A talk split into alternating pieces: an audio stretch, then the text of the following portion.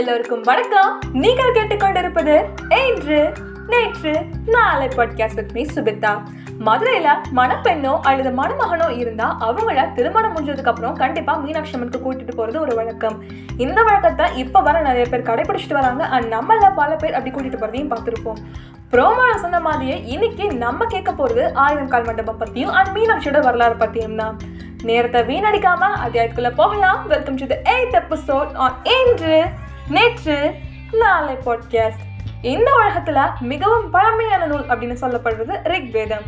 அந்த ரிக்வேதத்துல ஆயிரம் கால் மண்டபம் பத்தி குறிப்பிட்டிருக்காங்க. ஆயிரம் கால் மண்டபம் ஆயிரத்தி ஐநூத்தி அறுபத்தி ஒன்பதாம் ஆண்டு ஆரியநாத முதலியாரால கட்டி முடிக்கப்படுது இந்த ஆரியநாத முதலியார் யார் அப்படின்னு பார்த்தோம்னா விஸ்வநாத நாயக்கரோட தளபதி. விஸ்வநாத நாயக்கை பத்தி நம்ம ஆல்ரெடி நம்மளோட பாட்காஸ்ட்ல பேசியிருப்போம். யார் அப்படின்னு தெரிஞ்சுக்கணும்னா மீண்டும் இரண்டாவது அத்தியாயத்தை கேளுங்க. ஆயிரம் கால் மொத்தம் தொள்ளாயிரத்தி எண்பத்தி ஐந்து தூண்கள் இருக்கு. எந்த இடத்துல நின்று பார்த்தாலுமே தூண்கள் எல்லாமே ஒரே வரிசையில் இருக்கிற மாதிரி தான் தோன்றும். அதே போல ஒரு தூணை இன்னொரு தூண் வந்து மறைக்காது. ஆயிரத்தி தொள்ளாயிரத்தி எண்பத்தி மூன்றுல ஒரு ஆராய்ச்சியாளர் பல்வேறு கருவிகளை கொண்டு இதை பரிசோதனை பண்ணி அங்க உள்ள தூண்களுக்கு ஒளியை கட்டுப்படுத்தக்கூடிய சக்தி இருக்கு அப்படின்னு சொல்லிட்டு கண்டுபிடிக்கிறாரு. மண்டபத்தோட நுழைவாயில தெற்கு நோக்கிய குதிரையில ஒரு வீரனோட சிலை இருக்கு. அது நிறைய பேர் மண்டபத்தை கட்டிய அரியநாதரோட சிலை அப்படின்னு சொல்றாங்க. ஆனா உண்மை என்ன அப்படின்னு என்கிட்ட கேட்டீங்கன்னா இது மாணிக்க வாசகர் சார்பாக நரிகளை குதிரைகளாக மாற்றிய சுந்தரேஸ்வரோட புனித சிலை தான் இது. சிலையோட கிழக்கு திசையில கண்ணப்பரோட சிலையும் சிவன் ஒரு அசுரனை அழிக்கிற சிலையும் இருக்கு. நுழைவாயில் பக்கத்துல திருமால் வடிவிலான அர்ஜுனனும் திரௌபதி அப்புறம் ஒரு பெண்ணை சுமக்கும் ஆணோட சிலையும் இருக்கு. அதே போல தூண்களோட அடிவாரத்துல தர்மன் பீமன் நாரை மீது உள்ள ரதி அப்புறம் வீரபத்ரனோட சிற்பங்கள் இருக்கும். தூண்களோட மேற்பகுதியில அக்னி வீரபத்ரன் மன்மதன் அர்ஜுனன் மற்றும் மோகினோட சிற்பங்கள் இருக்கும். அதுக்கப்புறம் நுழைவாயிலோட கூரையில தமிழ் நாட்காட்டியில அதாவது தமிழ் கேலண்டர்ல அறுபது ஆண்டுகளை குறிக்கும் சிற்பங்களும் இருக்கும். மண்டபத்தோட தொடக்கத்திலையும் முடிவிலையும் இருக்க தூண்கள் ரொம்பவும் பெருசாகவும் தூண்களோட கொட்டி குட்டியா வட்ட வடிவிலான பகுதிகளும் இருக்குமா? அண்ட் கீழே உள்ள வட்ட வடிவ பகுதியை வந்து சுத்த முடியும் அப்படின்னு சொல்றாங்க. இதை நானும் இது வரைக்கும் ட்ரை பண்ணி பார்த்ததுல நெக்ஸ்ட் டைம் போல நம்ம எல்லாருமே கண்டிப்பா ட்ரை பண்ணி பார்ப்போம். இந்த தூண்கள் தான் இசை தூண்கள் அப்படின்னு சொல்லப்படுது. இந்த இசை தூண்களை தொடும்போது ஸ்வப்த சரங்களான சரி கம பதனி அப்படின்ற ஒலிகள் கேட்குமா. இந்த மண்டபம் கட்டப்பட்டதுக்கு பின்னாடி இன்னொரு குட்டி கதையும் இருக்கு. ஒரு காலத்துல சித்திரகுலன் அப்படின்றவன் மீனாட்சிக்கு முன்னாடி தோன்றி அவங்கள கத்தி சண்டைக்கு கூப்பிடுறாரு. மீனாட்சி சித்திரகுலனை பார்த்து சிரிக்கிறாங்க. ஏன்னா அவர் வெறும் ஒரு ஒரு வயது குழந்தையோட உயரம் மட்டுமே தான் இருந்திருக்காரு இருந்தாலும் அந்த சித்திரனுக்குள்ள நான் உங்களை தோற்கடிச்சிருவேன் அப்படின்னு சொல்றாரு. உடனே மீனாட்சி அவங்களோட படை தளபதியை அனுப்பி வைக்கிறாங்க. சித்திரகுள்ளன் தளபதியை தோற்கடிச்சு அவரை கொண்டுடுறாரு மீனாட்சிக்கு அப்புறம் தான் புரியுது இவர்கிட்ட ஏதோ மந்திர சக்தி இருக்குன்னு. அதுக்காக மீனாட்சி சித்திரகுள்ளனை ஒரு முடிக்க முடியாத போட்டிக்கு அழைக்கிறாங்க. அதாவது அந்த சித்திரகுள்ளன் ஆயிரம் தூண்களை கொண்ட ஒரு கட்டிடத்தை கட்டி முடிக்கணும் அப்படின்னு சொல்லிட்டு. அப்படி சித்திரகுள்ளன் கட்டி முடிச்சுட்டா நெக்ஸ்ட் மீனாட்சி அம்மையும் இதே மாதிரி ஒரு மண்டபத்தை கட்டுறேன் அப்படின்னு சொல்லிட்டு சொல்றாங்க. இந்த பந்தயம் ஒரு நாளுக்குள்ள செய்ய முடிக்க வேண்டிய பந்தயம் அப்படின்னு சொல்றாங்க. சித்திரக்குள்ள தன்னோட மந்திரத்தை யூஸ் பண்ணி பக்கத்துல இருக்க ஒரு பெரிய மலையை செவ்வகங்களாக அதாவது ரெக்டாங்குலர் பீசஸாக பிரிக்கிறாரு. அதுக்கப்புறம் அதை தூண்களாக வடிவமைக்கிறாரு. தொள்ளாயிரத்தி எண்பத்தஞ்சு தூண்களை வச்சுட்டு பதினைந்து தூண்கள் மட்டுமே மீதம் இருக்க ஒரு குட்டி தூக்கம் போடுறாரு நடுவில். முதல் சூரிய ஒளி அவர் மேல பட்ட உடனே எந்திரிக்கணும் அப்படின்னு நினைக்கிறாரு. ஏன்னா அவர் போட்டியில ஜெயிக்க மதிய வர நேரம் இருந்தது. இடையில மீனாட்சி தன்னோட கம்மலை வானத்தை நோக்கி வீசுறாங்க. அது சூரியனை முற்றிலுமா மறைக்குது. பொழுது சாய்து போட்டியில சித்திரக்குள்ளன் தோல்வி அடைஞ்சிடுறாரு. தோல்வியை ஒப்புக்கொண்ட சித்திரக்குள்ளன் அவரே அவரை எரிச்சுக்கிறாரு. இதனால ஆயிரம் கால் மண்டபம் தொள்ளாயிரத்தி எண்பத்தி ஐந்து தூண்கள் மட்டுமே இருக்கு அப்படின்னு சொல்லிட்டு ஒரு கதையும் இருக்கு.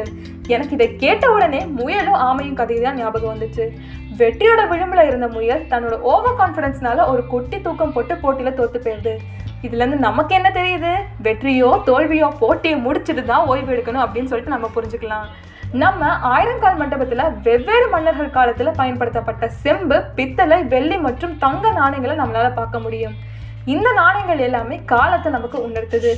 அதே போல ஓலைச்சுவடிகள் செப்பு சிலைகள் இது எல்லாமே புராணங்கள் பற்றியும் அதோட சிறப்புகளை பற்றியும் நமக்கு வெளிப்படுத்துது. இதை ஒரு கலை கூடமா விளங்குது அப்படின்னு நிறைய பேர் சொல்றாங்க. இந்த ஆயிரம் கால் மண்டபம் வீர வசந்தராயர் மண்டபத்துக்கு பக்கத்துல இருக்கு. அடுத்து இரண்டாவது தலைப்பு. ஒரு வீட்டில் பெண்கள் கிட்ட முடிவெடுக்கிற உரிமையும் அண்ட் அதிகாரமும் இருந்தால் அந்த வீட்டில் மீனாட்சி ஆட்சி நடக்குது அப்படின்னு சொல்லிட்டு பெரியவங்க சொல்கிறத நம்ம கண்டிப்பாக கேள்விப்பட்டிருப்போம். பொதுவாகவே மதுரை பொண்ணுங்க வீட்டில் மீனாட்சி ஆட்சி தான் நடக்குமாப்பா? ஏன் இப்படியெல்லாம் சொல்கிறாங்க அப்படின்னு உங்களுக்கு மீனாட்சியோட வரலாறை கேட்டாலே புரியும். மீனாட்சி வரலாற்றுக்கு முன்னாடி நம்ம வித்யாவதி அப்படின்றவங்களோட வரலாறை பற்றி கேட்க போகிறோம் இவங்க தான் மீனாட்சி வரலாறுக்கு ஒரு முக்கியமான புள்ளியாக அமைய போகிறாங்க யார் இந்த வித்யாவதி அப்படின்னு ஏன் கிட்ட கேட்டிங்கன்னா கந்தர்வ லோகத்தில் சிவனோட அருளால விஸ்வவசுக்கு பிறந்த குழந்தை தான் வித்யாவதி. வித்யாவதி அம்பாள் மேல தீவிரமான பக்தி கொண்டவங்க. அந்த பக்தினால பூலோகத்துல உள்ள ஒரு புண்ணிய தலத்துல இருக்க அம்பிகையை தரிசிக்கணும் அப்படின்ற ஆசை உண்டாகுது. தன்னோட விருப்பத்தை தன்னோட தந்தை கிட்ட சொல்றாங்க. அதுக்காக கடம்பவனம் அப்படின்ற மதுரையை சுட்டி காட்டி அங்க இருக்கிற ஷியாமலா தேவி அம்பாளை வழிபடும்படி சொல்றாங்க. அதன்படி அம்பாளை தரிசிக்க வித்யாவதி வந்து கடம்பவனம் வராங்க. இந்த தலம் ரொம்பவே பிடிச்சு போக இங்கே தங்கிடுறாங்க வித்யாவதி. தினசரி அம்பாளுக்கு பூஜை பண்ணி மனமுருகி வழிபட தொடங்குறாங்க. அவங்களோட பக்திக்கு பலனா அம்பாள் ஒரு நாள் மூன்று வயது குழந்தையா காட்சி தராங்க. வித்யாவதி அம்பாள் கிட்ட இரண்டு வரங்கள் கேட்குறாங்க ஒன்று எப்பவுமே அம்பாள் மேலே தனக்கு பக்தி இருக்கணும் அப்படின்னும். அண்ட் மூன்று வயது குழந்தையாக காட்சி தந்த அம்பாள் தனக்கு மகளாக பிறக்க வேண்டும் அப்படின்னு வரம் கேட்குறாங்க வித்யாவதியோட வரங்கள் அடுத்த பிறவியில் நிறைவேறும் அப்படின்னு சொல்லிட்டு அம்பாள் மறைஞ்சு போயிடுறாங்க. இப்போ அடுத்த பிறவி. சூரிய வம்சத்தோட மன்னனான சூரசேனோட மகள் தான் காஞ்சனமாலை இவங்க தான் வித்யாவதியோட மறுபிறவி. இந்த காஞ்சனமாலை குலசேகர பாண்டியனோட மகனான மலையத்விஜ பாண்டியனை மனம் முடிக்கிறாங்க. ரெண்டு பேருமே சந்தோஷமாக இருக்காங்க. ஆனால் நீண்ட நாட்கள் ஆகியுமே அவங்க ரெண்டு பேருக்குமே குழந்தை பிறக்கல. குழந்தைக்காக வரம் வேண்டி நிறைய பூஜைகள் செய்கிறாங்க ஆனாலுமே எதுக்குமே பலன் கிடைக்கல. கடைசியாக ரெண்டு பேருமே சேர்ந்து அஸ்வமேத யாகம் நடத்த முடிவு பண்ணுறாங்க அஸ்வமேத யாகத்துக்கு தேவையான எல்லா பொருட்களும் கொண்டு வரப்பட்டு யாகம் இறுதி நிலைக்கு வரும்போது இந்திரன் தோன்றி நீங்கள் இதற்கு புத்திர காமேஸ்வரி யாகம் பண்ணுங்க அப்படின்னு சொல்லிட்டு மறைஞ்சு போயிடுறாரு. இறைவனோட ஆணைப்படி புத்திர காமேஸ்வரி யாகம் நடக்குது. அப்போதான் அங்க அக்னியிலிருந்து மூன்று வயது குழந்தையா அம்பாள் பிறக்கிறாங்க. அப்போதான் காஞ்சனமலைக்கு போன பிறவியோட வரம் ஞாபகம் வருது. இருவரும் குழந்தையை அணைச்சு அரவணைக்கிறாங்க. அப்போதான் அந்த பெண் குழந்தைக்கு மூன்று தடங்கள் அதாவது மூன்று மார்பகங்கள் இருக்கிறத வந்து பார்த்து ரொம்பவே வருத்தப்படுறாங்க. குழந்தையை தூக்கிக்கிட்டு இந்திரன் ஆலயத்துக்கு போறாங்க. அப்போ அங்க ஒரு குரல் கேட்குது இந்த குழந்தை பார்வதியோட மறுபிறவினும் இந்த குழந்தை மூன்று கண்களை உடைய தேவரை மனமுடிக்க பிறந்தவனும் குழந்தைக்கு தடாகை அப்படின்ற பேர் சூட்டுங்க அப்படின்னு சொல்லிட்டு அந்த குரல் சொல்லிட்டு மறைஞ்சு போயிருது.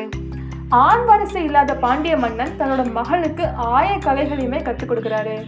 அதனால அவங்க வாழ்வீச்சு கத்தி சண்டை போன்ற எல்லா கலைகள்லையுமே சிறந்து விளங்குறாங்க. ஆண் வாரிசு இல்லாதனால மீனாட்சிக்கு முடிசூட்டுறாங்க அதற்கு பிறகு பூலோகத்தில் உள்ள எட்டு திசைகளையுமே சென்று போர் புரிஞ்சு போரில் வெற்றி பெறுறாங்க கடைசியாக மூன்று உலகங்களுக்கு சென்று போர் புரிய புறப்படுறாங்க. பிரம்மனோட உறைவிடமான சத்தியலோகம் சென்று போர் புரிஞ்சு வெற்றி பெறுறாங்க. அடுத்து விஷ்ணுவோட வசிப்பிடமான வைகுண்டம் சென்று அங்கேயும் போர் புரிகிறாங்க இறுதியாக சிவனோட கைலாசத்துக்கு சென்று போர் செய்கிறாங்க சிவனோட பூதகலங்களையுமே தோற்கடிச்சிட்டு கடைசியாக நந்தியும் தோற்கடிக்கிறாங்க. இறுதியாக சிவனே நேரில் வராரு. உங்கள் எல்லாருக்கும் இப்போ ஒரு குட்டி டாஸ்க். நான் இப்போ சொன்ன வரலாறு சித்திரை திருவிழாவில் நடைபெறும் நிகழ்வில் இதுவும் ஒன்று இது என்ன நிகழ்வு அப்படின்னு நீங்க கண்டுபிடிச்சு எனக்கு ஒரு மெயில் ஒரு இன்ஸ்டாகிராம்ல ஒரு குட்டி மெசேஜை தட்டி விட போறீங்க. இன்ஸ்டா ஐடி அண்ட் மெயில் ஐடியை நான் எபிசோட் எண்ணில் ரிவீல் பண்றேன். பெண் குறிப்பு நோ ப்ரௌசிங் மக்களே. இப்போ மீண்டும் கதையை தொடரலாம். சிவன் நேர்ல வந்த உடனே மீனாட்சி வெக்கத்துல தலை குனிகிறாங்க அவங்களோட மூன்றாவது மார்பகம் மறைஞ்சு போகுது. இவர் தான் உனக்கு விதிக்கப்பட்ட கணவன் அப்படின்னு ஒரு குரல் கேட்குது அப்போதான் தடாவகைக்கு நம்ம பார்வதியோட மறுபிறவி அப்படின்ற ஞாபகம் வருது. சிவன் மற்றும் மீனாட்சி ரெண்டு பேருமே திருமணத்திற்காக மதுரைக்கு வராங்க. அடுத்து என்னாச்சு அப்படின்னு கேட்க கொஞ்சம் வெயிட் பண்ணுங்க. அதுக்கு முன்னாடி நம்ம மீனாட்சி அம்மன் கோயிலில் திருப்பதி போலவே இப்போ பிரசாதமாக லட்டு தந்துட்டு இருக்காங்க ரெண்டாயிரத்தி பத்தொம்போதுலேருந்து இந்த திட்டத்தை தொடங்கி வச்சது யார் அப்படின்னு கேட்டிங்கன்னா முன்னாள் முதலமைச்சர் பழனிசாமி அவர்கள் தான் ஏமா கோவிலை பற்றி இவ்வளோ டீட்டெயில் சொன்னியே டைமிங் சொன்னீங்களா அப்படின்னு கேட்டிங்கன்னா காலையில் அஞ்சு மணிலேருந்து மதியானம் பன்னெண்டு மணி வரைக்கும் மாலையில் நான்கு மணிலேருந்து இரவு பத்து மணி வரைக்குமே மீனாட்சி அம்மன் கோயில் திறந்திருக்கும். எபிசோடுக்கு நடுவில் கேட்கப்பட்ட டாஸ்கோட ஆன்சர்ஸை RG Subitha at Gmail dot காம்க்கு ஒரு மெயில் அல்லது I underscore app underscore Subitha அப்படின்ற இன்ஸ்டா ஐடிக்கு ஒரு குட்டி மெசேஜை தட்டி விடுங்க யார் கரெக்டாக கெஸ் பண்ணுறீங்கன்னு பார்க்கலாம். That's the end of today's episode அடுத்த அத்தியாயத்தோட தலைப்பை நெக்ஸ்ட் ப்ரோமோல சொல்கிறேன் until I catch you all with the same topic in next episode this is me Sumita signing off. On Angel. நேற்று நாளை podcast